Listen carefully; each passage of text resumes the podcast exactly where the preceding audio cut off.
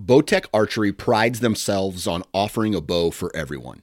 Whether you have a short draw length, a long draw length, pull 70 pounds or 40 pounds, you're a bow hunter or a target archer, they offer a bow that can be customized to fit your body type. On top of that, their deadlock technology allows you to fine tune your arrow flight. Visit bowtecharchery.com and check out the SR350 and the CP28. Bowtech Archery, refuse to follow.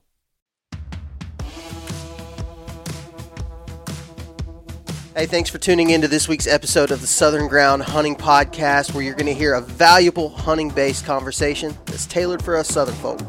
If you love what we do and would like to support Southern Ground Hunting, you can visit patreon.com forward slash Southern Ground Hunting, or you can click on the link in the show notes below. We'd love for you to join the Southern Ground Hunting community today. Again, that's patreon.com forward slash Southern Ground Hunting. You can also support us by leaving us a rating and review on iTunes. It helps more than you know, and we greatly appreciate it. And now, let's get to the show. All right, welcome back to the Southern Ground Hunting Podcast.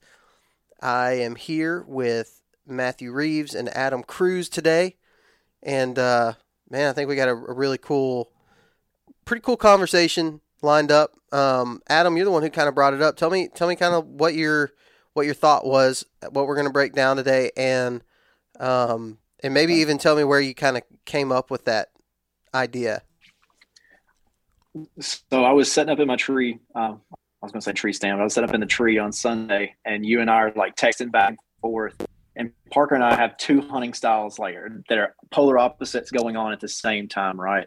Um, I'm not seeing deer he's not seeing deer. Unfortunately, neither one of us are seeing deer at the time.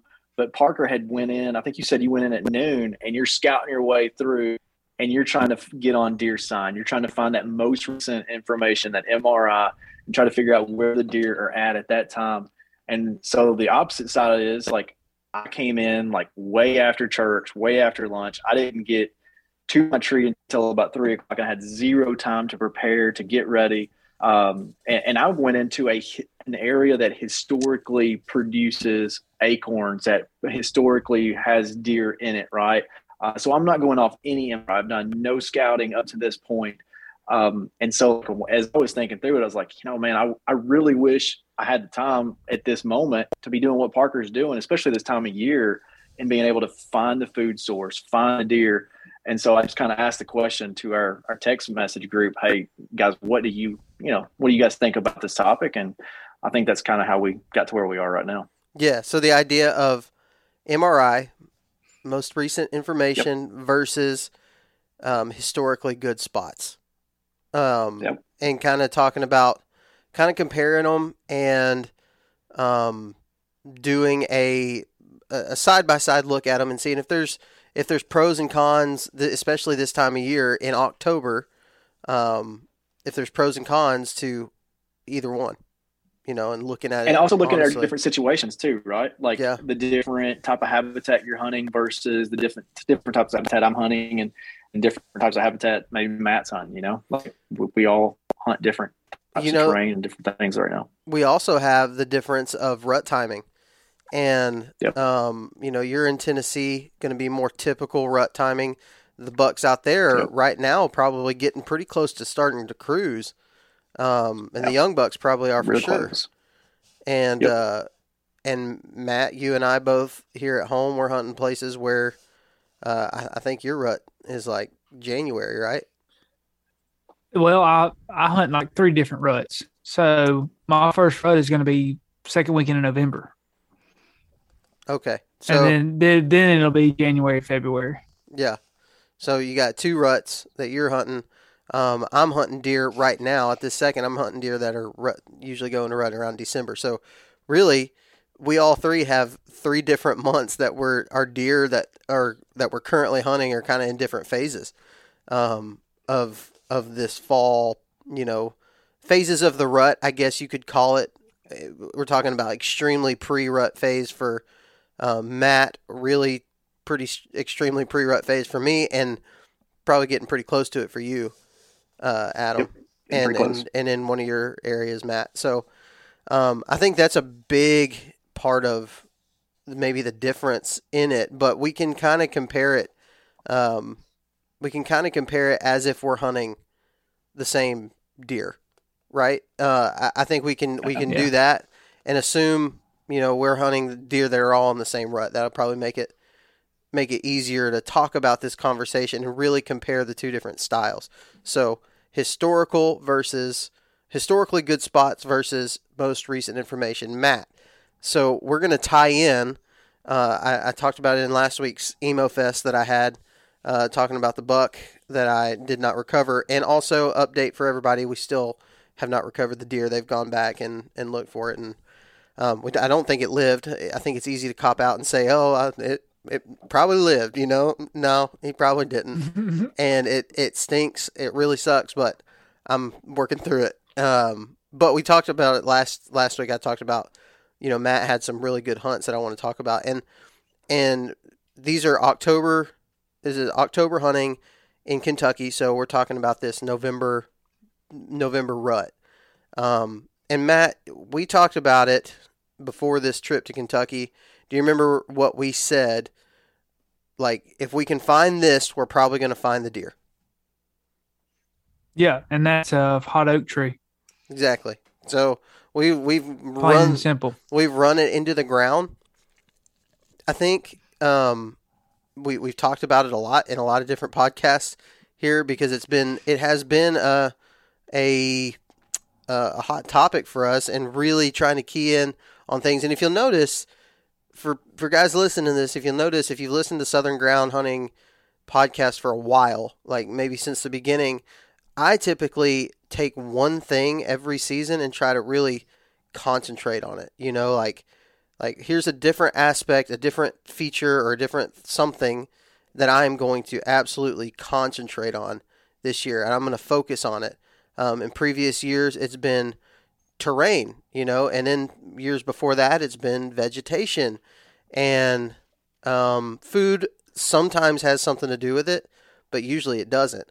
And so now I'm trying to add that into it for me. And so we have definitely talked about it. But Matt, that's exactly what happened. So I guess before we really get in deep with the different styles, Matt, just for sake of the conversation, why don't you share with us what happened um, in Kentucky, knowing that we went into the trip saying we're going to be looking for those feed trees in October, something to get bucks up on their feet. Can you go in a little bit more specifics into what you were looking for and kind of how your hunt went, Matt? Yeah, so we got up there first afternoon. I kind of went on to an area, and typically where I hunt back home, it's hill country, has some topography. So I places I go, I try to use that to my advantage because I'm more comfortable on a hillside rather than in a, than in a bottom. So going into this, I found places on the map. Said if I can get to this spot, you know, I think this where the deer are. So I, I went in, you know, not really, I guess, not really with high hopes of killing the big buck the first evening. I was just trying to get what these deer were doing at the at the time of our our hunt. Um, we went in, I think, what second week, second weekend of October. So that's kind of you know people you hear the cliche October low, whatever. So I go in this place and I start finding some sign, found a couple rubs, but I found these white oaks that were that were dropping on a hillside. Uh, it wasn't at, it wasn't on the very top of the ridge, wasn't at the very bottom of the ridge. It was about three quarters of the way up. People people talk about that all the time. But what I found were these trees and oaks that were in the bottom of this hillside weren't dropping, but the trees that were up on the uh, I keep at the top. We're dropping. I'm, my words are jumbling with me. But uh, I got up there, didn't find a lot of dropping sign, but saw a lot of feed sign where they were, you know, moving leaves around, acorn holes cracked whatnot. So they ended up setting up. Had a doe come, a few does come in, came from the bottom up to me. I shot her. Um, ended up, my shot was a little lower than I thought. Uh, I was shooting a rage broadhead and the the big cut actually saved me on this one. I didn't get a lot of penetration, but it ended up saving me for that. I'm gonna jab at Parker a little on that. Um, but anyways, ended up finding her. It, it was like a it was a gut shot, and we let her lay that night. Came back that mor- that morning after the morning hunt, and uh, she was still alive. Um, so I was able to track her down. She's bit it up, put another area in her. Hate hate when that that happens, but was glad that the meat was still good. Uh, we were afraid that if she did pass that night, that coyotes would have got to her, the meat would have spoiled. So that was kind of that kind of set the tone for my trip.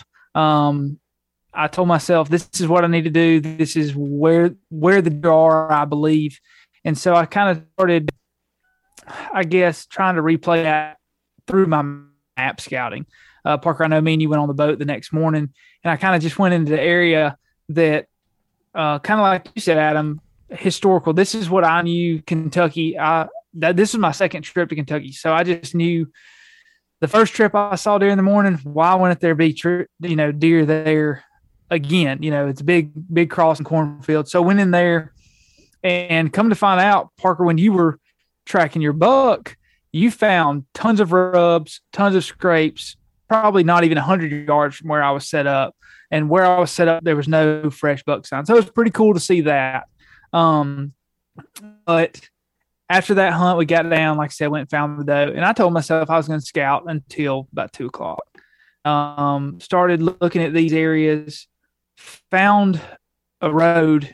Do you, do you want me to go ahead and go into detail on yeah so did that evening set up kind of but I, I do think it is important to mention you kind of blew over that where you were hunting at that day i mean that directly goes into this um, this conversation and this comparison between the two. You said you went and set up in a spot that you knew had good trails in there. Uh, in September, you saw a good amount of deer in there. It was a good spot, but a hundred yards away, a little bit further, a hundred yards away was where you probably really should have been set up. You know what I mean? Right. And it's right. like and, that, that was and, exactly where the bucks were at.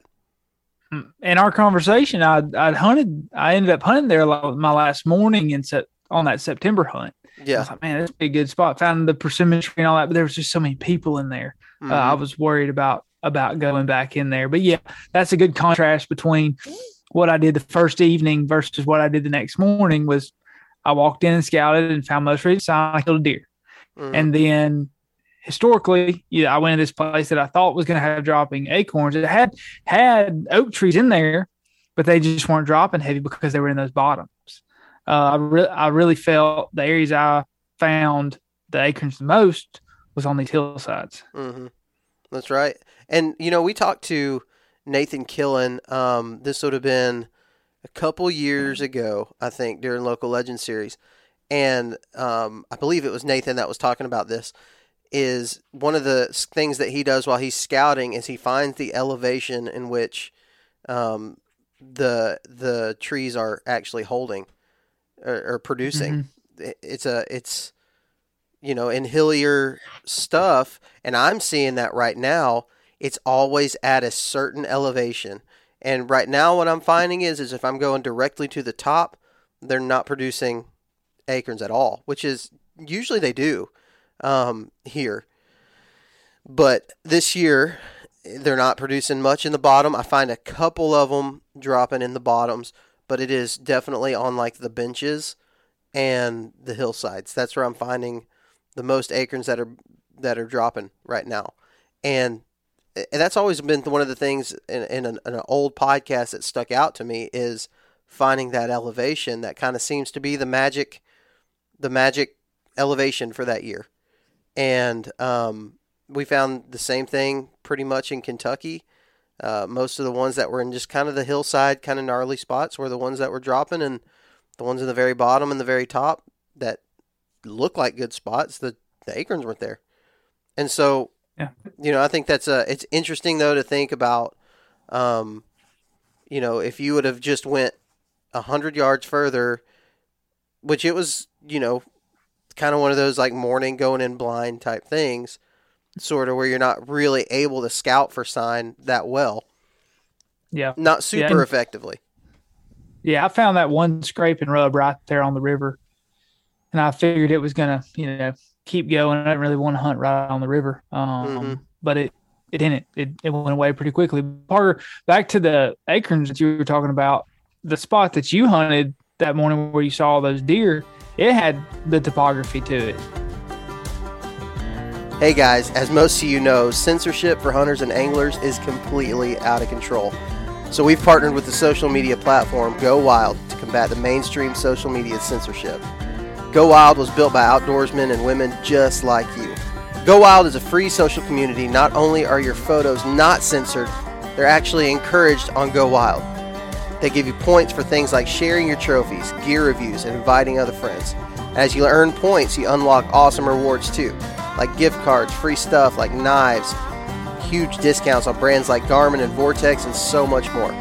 And if you create a free account, you can unlock $10 just for trying it out.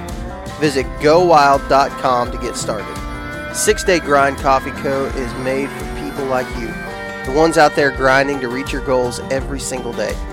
Whether it's 3 a.m. wake up calls to get into the woods or just getting through your workday, a good cup of high quality coffee to start your day is imperative. When you buy from Six Day Grind, you not only get a great bag of premium roasted coffee, you also have the opportunity to support conservation through their Coffee for Your Cause program, where 10% of your purchase goes to the conservation organization of your choice. Check out sixdaygrindcoffeeco.com today.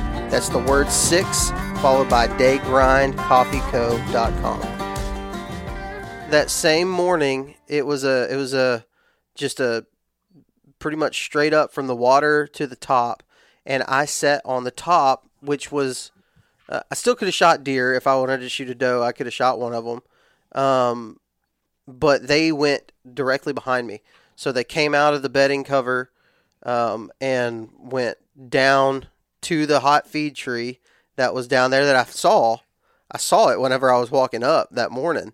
Uh, whenever I was hiking up that hill, I was like, oh, there's a pile of poop and there's a rub and there's all kinds of acorns that have been eaten. Surely the top has more, you know, and I didn't yeah. set up where I should have. And those deer beeline to that tree right behind me where I just, just been to.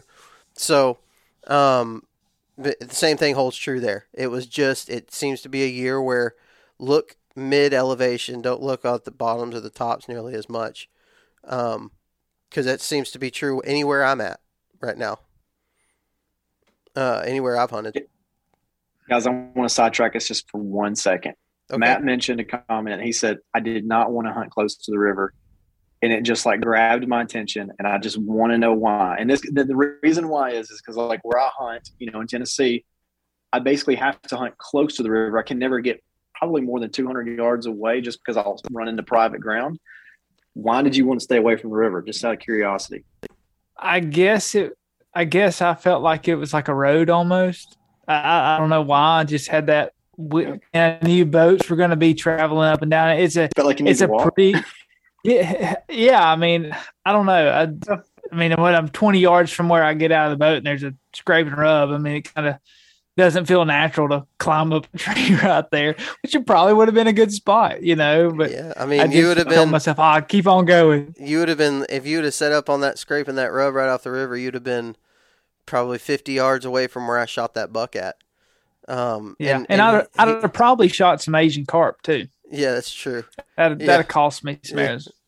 Um, but it, it is a it's funny, Adam, because you've been doing the water access thing for a while. I've been doing it for a while and I find that there's a lot of reasons, like most of the bucks that I have killed or seen or shot at or whatever in yep.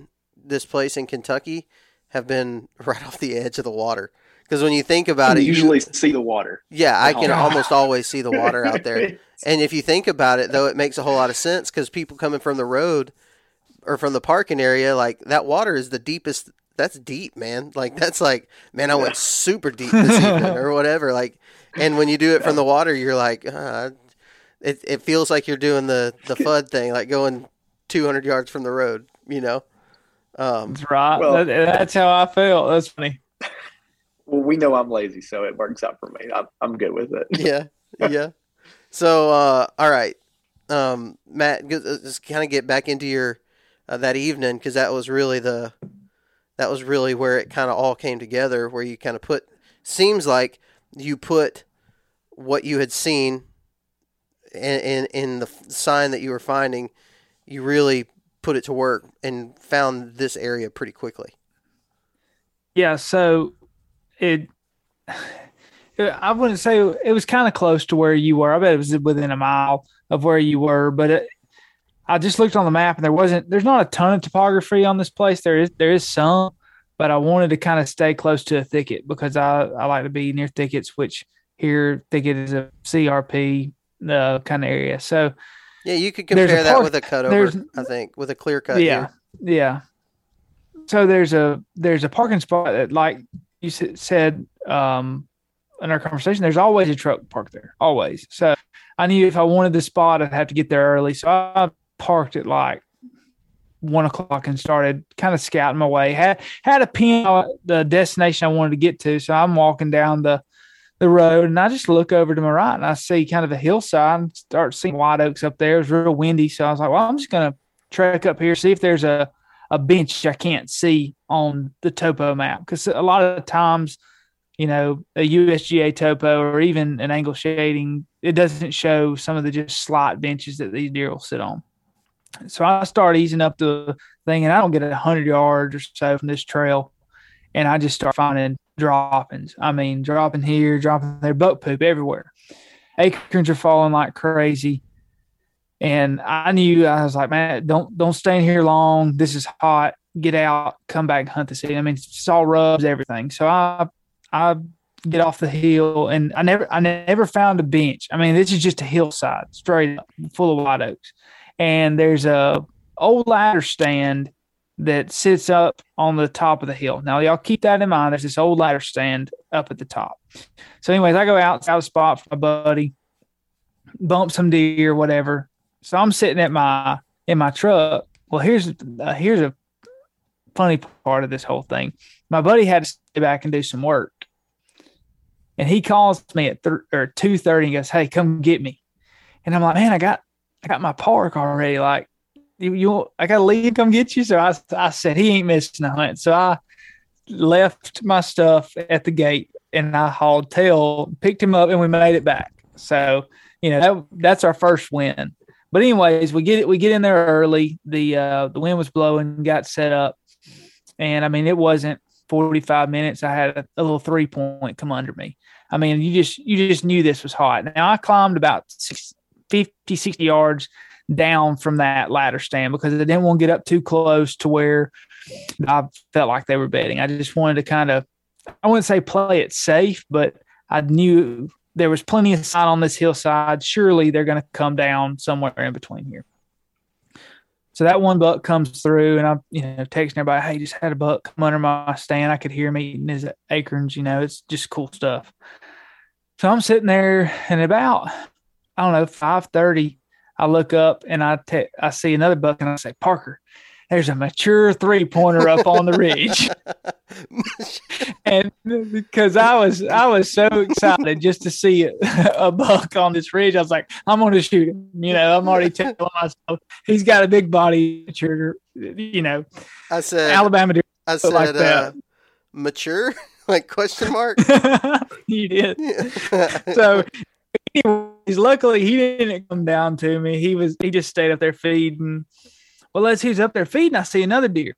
So I give him a binos. Little six point comes down. So I'm like, okay, you know, not gonna shoot, not gonna shoot him, but I was gonna shoot that three pointer if he gets close. Sure, three point. But he comes out here, and so I'm still looking, and I see another buck, and I'm, you know, I'm videoing this whole thing. So I see like a nice eight. I'm like, okay, if he if he gets in my shooting line, I'm gonna shoot him. So they're they're all standing at about 40 yards right now, but the mid story with all the dogwoods and everything that was in this area just didn't present me a shot right now. I need him just to walk about 10 more feet. They'd be at 40 yards, drill them, end of story. Kentucky tied out. Well, it, one of them goes up and walks right under that wood ladder stand. I was like, okay, okay, that's cool.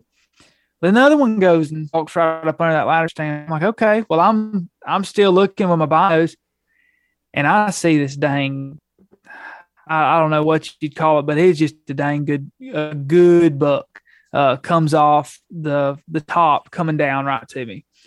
Does the same thing those deer did. Gets it 40 yards. He's about to walk out my shooting lane, and he turns and walks right under that ladder stand. I mean, within five yards of this this wooden ladder stand. So I'm just losing it, you know, excited. Well, they, you know, I'm hoping they may come back. They didn't. Well, 30 minutes later, here comes a, big old 10 point off the top of the dang hill again. Does the same exact thing these other deer did. It feeds in the same spot, goes to the same trail under that stand, and they all disappear. So they all stayed up top. I ended up having some more small bucks and some does come in that evening, but that was the the best and worst hunt of my life because I saw all these deer and I couldn't capitalize on the opportunity. But Parker to to kind of emphasize that spot, I think a lot of people would uh, look over that spot because it didn't have a bench on it. And, and you and I talked about it. It was just a hillside. They were just feeding on this hillside that had a trail on it, and they they felt safe. I feel like it was also an overlooked spot. One because somebody always parked at that gate, but I don't think they walked a hundred yards off that trail. I think they kept going, kind of like with the water access. They wanted to go deep. I didn't go that deep. And there's a really there's a really good hunt. trail. There's a really good trail too, and that makes people feel like they're going deep. And it's an easy walk, just walking down a dang Yeah, cut road that goes all the way as far as you could ever want to go. And And and that makes when- people think when Andrew- yeah. And when Andrew came in, when he, I, I had to stay in the tree later because I had deer all around me because I'd plant. Well, after I saw those deer, I was, I'm not. I'll sleep in this tree, you know, to wait for these deer to come back. But I could hear him. I could hear him walking down the gravel road from where I was, where I set up. Um, that just goes to show you, like, those deer hear you walking. Like, if they're up Oh, there, they yeah. know. So it's you All know, right. So fre- fresh sign kind of trumped it for me. So, but but let's look at this. I just thought about this while you were talking. Okay, you got an old permanent ladder stand. Stop. You've got an old permanent. I know where you're going. and those deer came right next to it. So you're talking about a historically good spot, more than likely. It- Um, yes. it it is a historically good spot. So here's uh, I, I'll tell you guys kind of what I do, okay? Because I think this is and and it obviously uh, uh, you're looking at a guy that hadn't shot any bucks this year, so it's not like this is gospel truth. This is just how I do it most of the time. Um, and you guys see if you can relate. So I'm like you, Matt. I would have I would have not said that that ladder stand. Uh, I would have probably gotten away from it, mostly because I don't want it in the camera shots. You know what I mean? Like it's kind of like Mhm. uh, I'm sitting right next to this ladder stand. Never even thought of that. Yeah, so I, you know, it's just one of those Oh, things. well, you, you can avoid that in my footage. So I Yeah, I think I think one of the bucks rubbed the ladder off. Yeah, You know. he's- he's made a rub on the freaking Yeah, just on the leg of it. pissed on pissed on it and went on. So you're talking about a spot that is historically good. There are I can think of a lot of spots for me that are historically good spots for one reason or the other. Just every year it seems like there's an oak that produces close by. It's close to a bedding area. Um, blah blah blah. It's in a core area. It's just the everything around it offers exactly what the deer are looking for every year. But I almost, especially this time of year, I'm almost always scouting my way into it. Like, like eh, I'm, I'm leaving it open for discussion. Like, so in a lot of the videos, I say I'm going over here. This is where I'm trying to make it to. We'll see if I get there. You know, that's kind of the Yeah. kind of how I do this this this time of year. And if I don't find what I'm looking for, then I mean, I I might just move on to something else. If I get to my spot that's historically good, uh, and I don't find what I what I want, this happened to me on Sunday evening.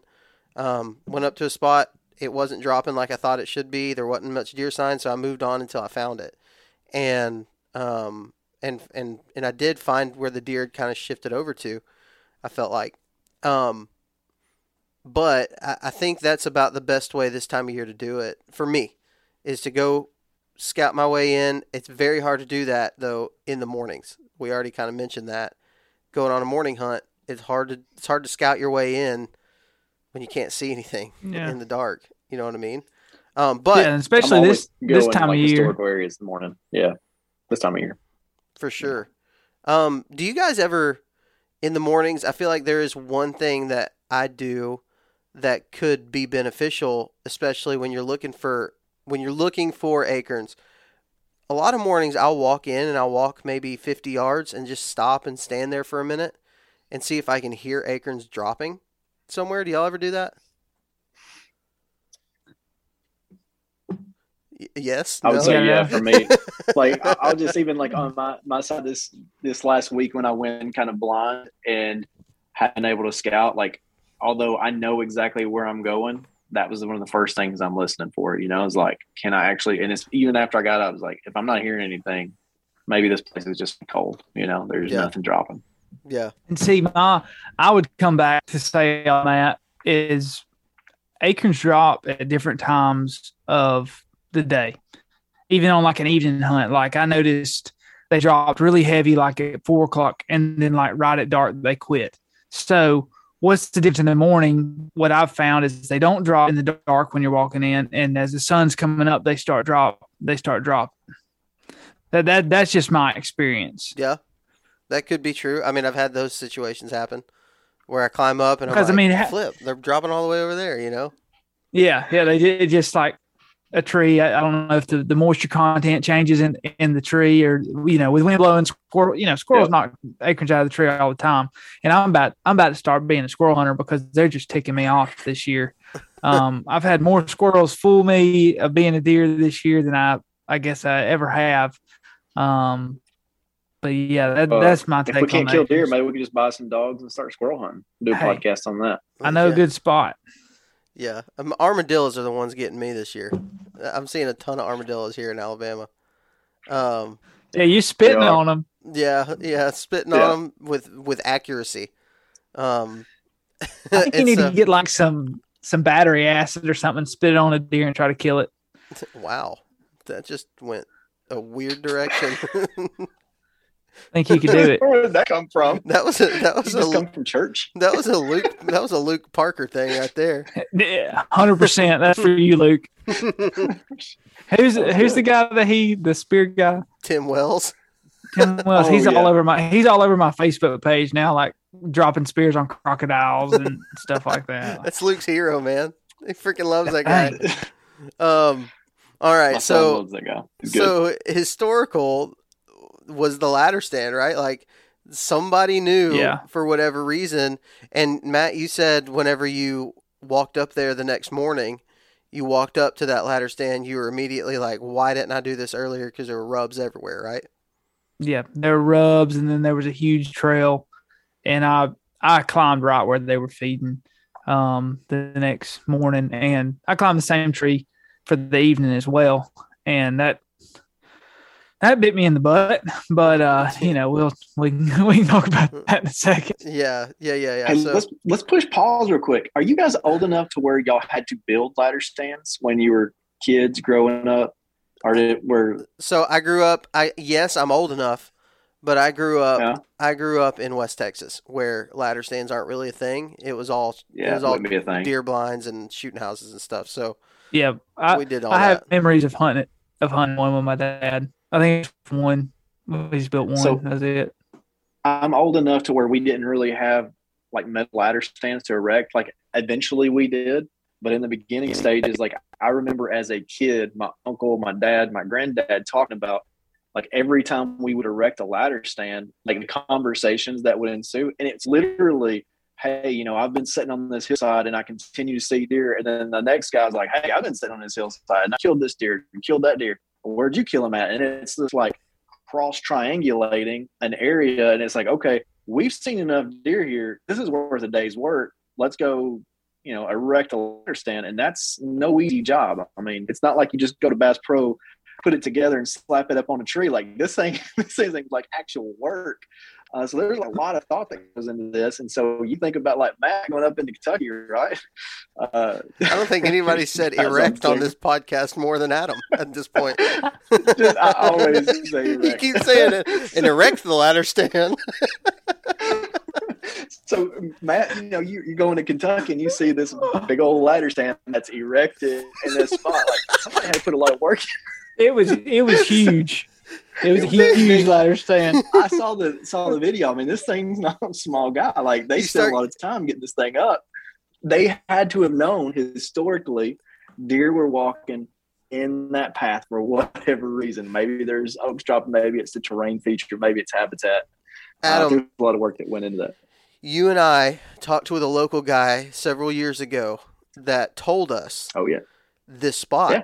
He told us the exact spot, and he said, whenever No, there's no way. This, this is my secret spot. You know, ain't so so you're talking about a, a place that historically is is pretty good and he mentioned the ladder stand he mentioned everything Yep. in that conversation and um it it's just it's interesting to know that in that situation mri and historical was kind of ended up being in the same spot i mean they cross Yeah. paths let me right give there. let me give you another scenario in uh, in that same WMA in Kentucky. Now, no one told us about this ladder stand, but I had went in blind one time into Kentucky. My first time on this WMA, I actually was looking for like a feed treetop area, found where acorns were dropping.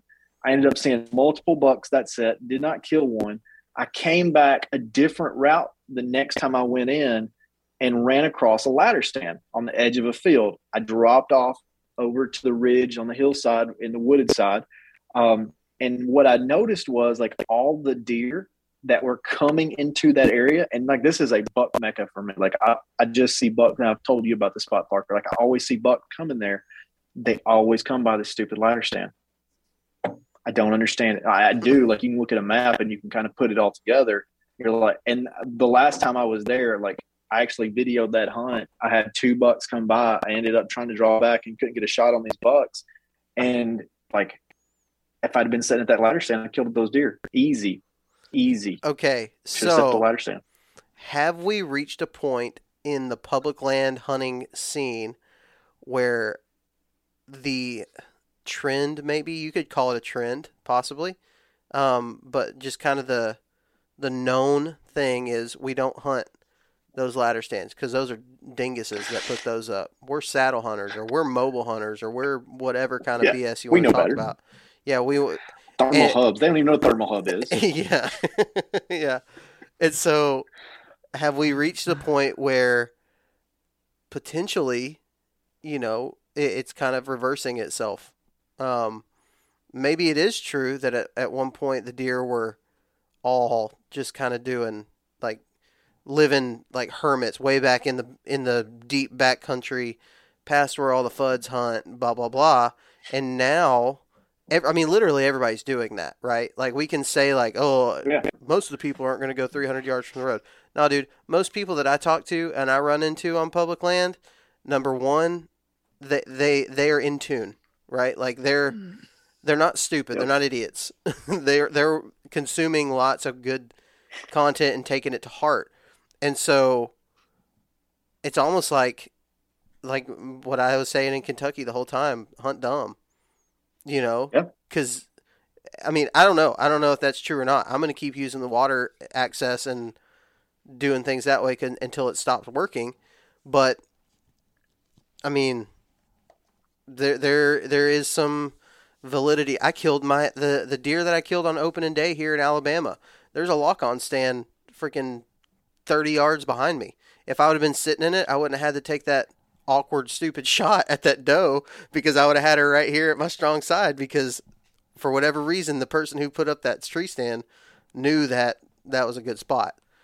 Um and and maybe it's maybe it's uh one of those things. I mean, now I'll be honest with you. Right now, after the thing happened with Matt, I am less inclined to get away from the ladder st- stand and more inclined to maybe like look at it. You know, if my thoughts are lining up with the, that stand, then I can at least be confident for myself.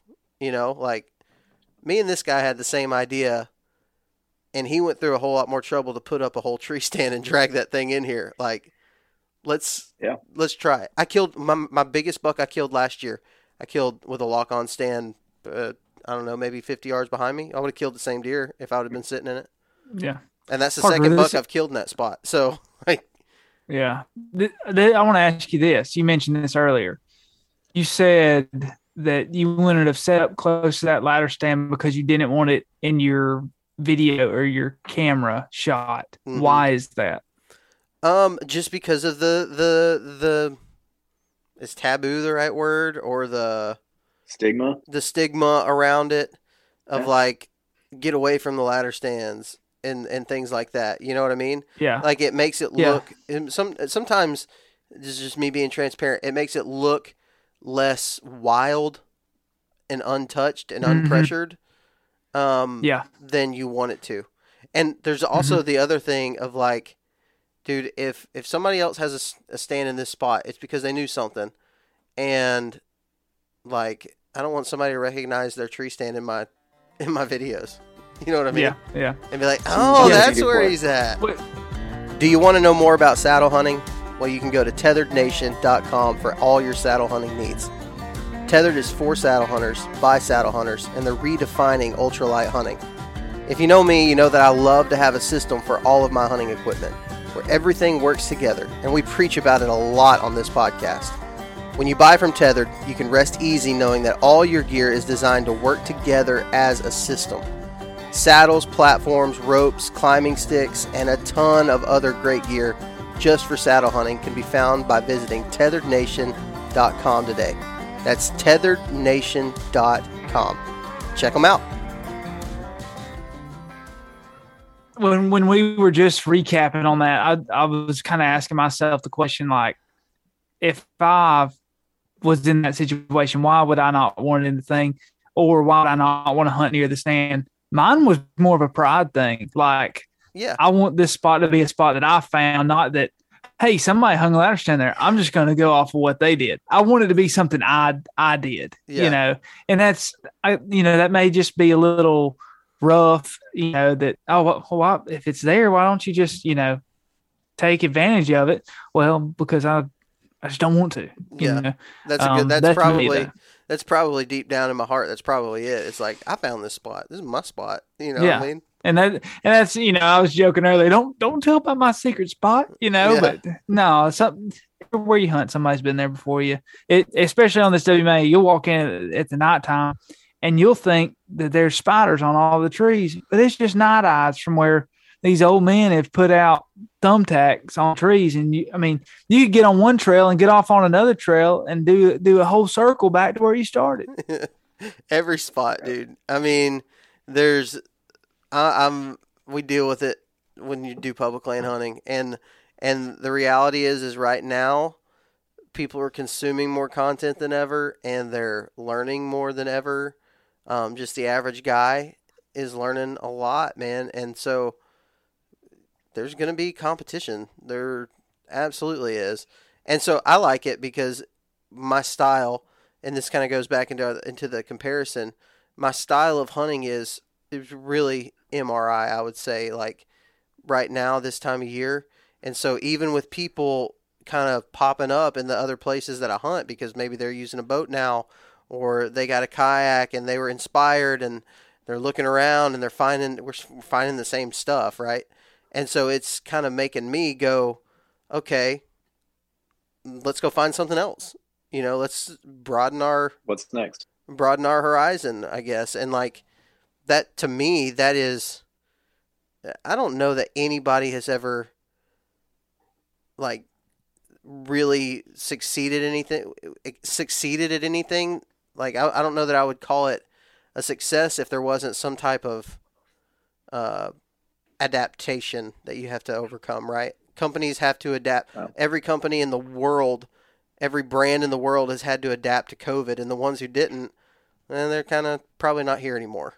And so like you look at how these big companies like nike or big successful businessmen like jeff bezos um, or mark zuckerberg like they they they rose to the top but because they adapted to what was around them. And so that's as a as a deer hunter we kind of have to do the same thing. And that's why i think this conversation is is valuable. Have you ever been on these posts on facebook um, where somebody says like my spot right? Or you Yeah. hear it on a video where somebody says this is this is my spot.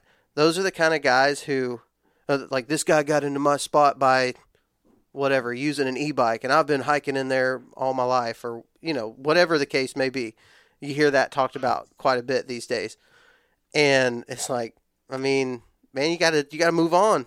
you gotta adapt. You gotta you gotta shake it off. Somebody else found it, and the spot might not be as good anymore. But sometimes it might be, and I think that's when you find the historical and the it's historically good for a reason. It's historically good because every year they're going to be laying down sign in that one area, and that's where they cross over. And those are the good spots. That's like that's the ones that you try to like. I have areas that I deer that I hunt that I've killed bucks at that now forty eight thousand people uh, have figured out and they know, and I, I don't really go at back in there much. Um, but if I would have just stuck to that one spot and never went and found anything else, well, I'd be done killing deer. you know, I'd be finished. And so you just got to find it. Um, Adam, you have to deal with this a lot, right? Yeah. Like, because you have yeah. small pieces of public land that if one person finds out about any of it, they're, I mean, you're done. Yeah, you'll see fly. Like I was uh, texting you and Walt this weekend, like a spot that I had never seen anyone on prior to last year. Now, last year I knew that some other guys had found it. Now there's like flags and tack like those cat eye things on trees, like right beside the water. And it's like you're right beside, you're following the water for 100 yards. I don't even know why they need flagging to get to a spot, but they do, right? Um, and so, yeah, they're being discovered. Water access is becoming more popular. All the different tactics we're talking about is becoming more popular what uh, Parker, you and I, we talked about when we go to the WMA that we hunt and we compare maps, just like blindly looking, like where waypoints look very similar because we read, listen, and we're thinking the same thing. So one thing that I've been thinking is, as we've been talking tonight, is around, and I don't want to go down a rabbit trail of uh, of getting off topic, but there's this book called Blue Ocean Strategy. Now, the Blue Ocean Strategy is really like a business based book, and what the the whole premise of the book is is like there's an ocean that's blue, and within that blue ocean, there's no sharks. There's there's no uh, there's no chum. But then you got the red ocean where all the the chum is, where you got all the bait fish and all the sharks are swimming. I kind of think of that in, in this situation, like for businesses to succeed and to thrive and to get away from competitors, they have to start thinking differently than their competition. And as we, uh, like, if you're in the hunting space and like we're talking right now about the different strategies we're employing, there's thousands of people listening to our strategies about water access, about where we drop pins on a map, and they're going to start doing the same exact thing. Eventually, we're going to have to start thinking, "Hey, that's bringing a lot of pressure to these deer. What are what are we not thinking about? How can we think outside the box about how to get on deer in different ways?" And I, I don't know like how we do that, but I think we do have to be a little bit more creative and probably like that's why I, get, I told you I was jealous of you. Like you've got feet on the ground, you've dedicated hours during that day to think outside the box, and I feel like I'm still inside my box of where it's historically produced. Doesn't mean it won't work, but you know what? Like I feel like getting outside of the box is uh, is the best strategy overall. Man, I I absolutely agree, and and uh, so funny funny story. Whenever uh, we first, whenever Southern Ground Hunting first launched, um, I had actually reached out to Dan on a podcast idea that I had um, before Southern Ground was ever even a thing, and it was going to be kind of focused around outside the box hunting strategies, and it was like I think I'm pretty sure that was even used in the in the title of what I pitched to him, and um, but then come to find out he was looking for a southern based podcast and so it just kind of worked out and we made that happen.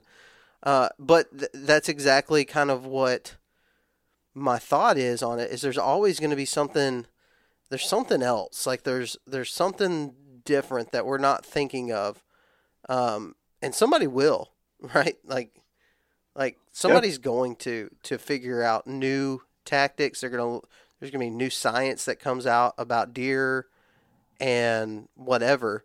And so to me the best way to maybe figure out what that next thing is is absolutely being a student of it. Like trying to go and say do different things. You know what I mean? One of the things that I'm kind of thinking about is for buck hunting, like for going after a buck early season in big woods, is to be really keying in on wind changes, um, wind direction changes throughout a specific day. So those days where an average deer hunter would look at the the map and say, "Crap, the wind's all over the place. I'm just not going to go today because it's doing dumb stuff." I want to look at the map and say, "Okay, the wind's going to be blowing out of the west today, and then at 11 o'clock, it's going to be coming straight out of the east. It's going to shift." And that is something worth getting a buck on his feet for to move into a different area. And so it might just be saying, I'm going to set up on this side of the ridge in such a way where he's not going to smell me where he's at right now. But whenever he gets up and starts moving to go to his new bed for the wind shift, because they don't have the weather channel or app, right? They don't know. They're just like, oh, flip, the wind changed. I got to move. And I've, I've had it work, man. Like it works pretty dang good. If you can find a core area and know where he's and sometimes it's just an assumed thing. It's like i'm just guessing uh, that he's gonna he's bedded over here right now and he's going to bed over here when that wind shifts. Um, that's something that happened uh, when i killed the, the biggest deer i've ever killed in alabama for sure. Um, and it was an early season october hunt and i was set up over the spot and about six I don't know, maybe it was seven o'clock, seven thirty. The the wind was supposed to change and completely change directions, and about six thirty is when it actually did it. And here he comes, just bebopping through to change his bedding area, and I shot him. So that's something that's kind of outside the box, and now, however many people, you know, are thinking about it now, and they're like, "Oh crap, I'm going to learn that." But it's just that you know, like thinking about little things and building a hunting strategy based on it. And if you make it happen multiple times, right? Especially on something something that not a lot of people are thinking about. You make that happen multiple times, then you have a case to say this works. You know, one thing I want to add to that is like we've talked about the feed tree, which we get a lot of that from Warren Womack. Another thing we could probably pull from Warren Womack within this topic is the fact that how much he journals and how much information he puts in. And if you were to go back and look at all your hunts, like you're talking about right now, and put data together and reporting, man, you'd be able to like really find some outside the box strategies that we're probably not even thinking of today. Like I don't do a good job of that, but every year I think, man, I'm going to start freaking journaling every single one. I'll talk about where I was at when, like coordinates, so I can go back and look at it and like really uh, put something together so I can start thinking outside the box. But that's uh, that's something I just got to do a better job of. That's good. That's really really good stuff.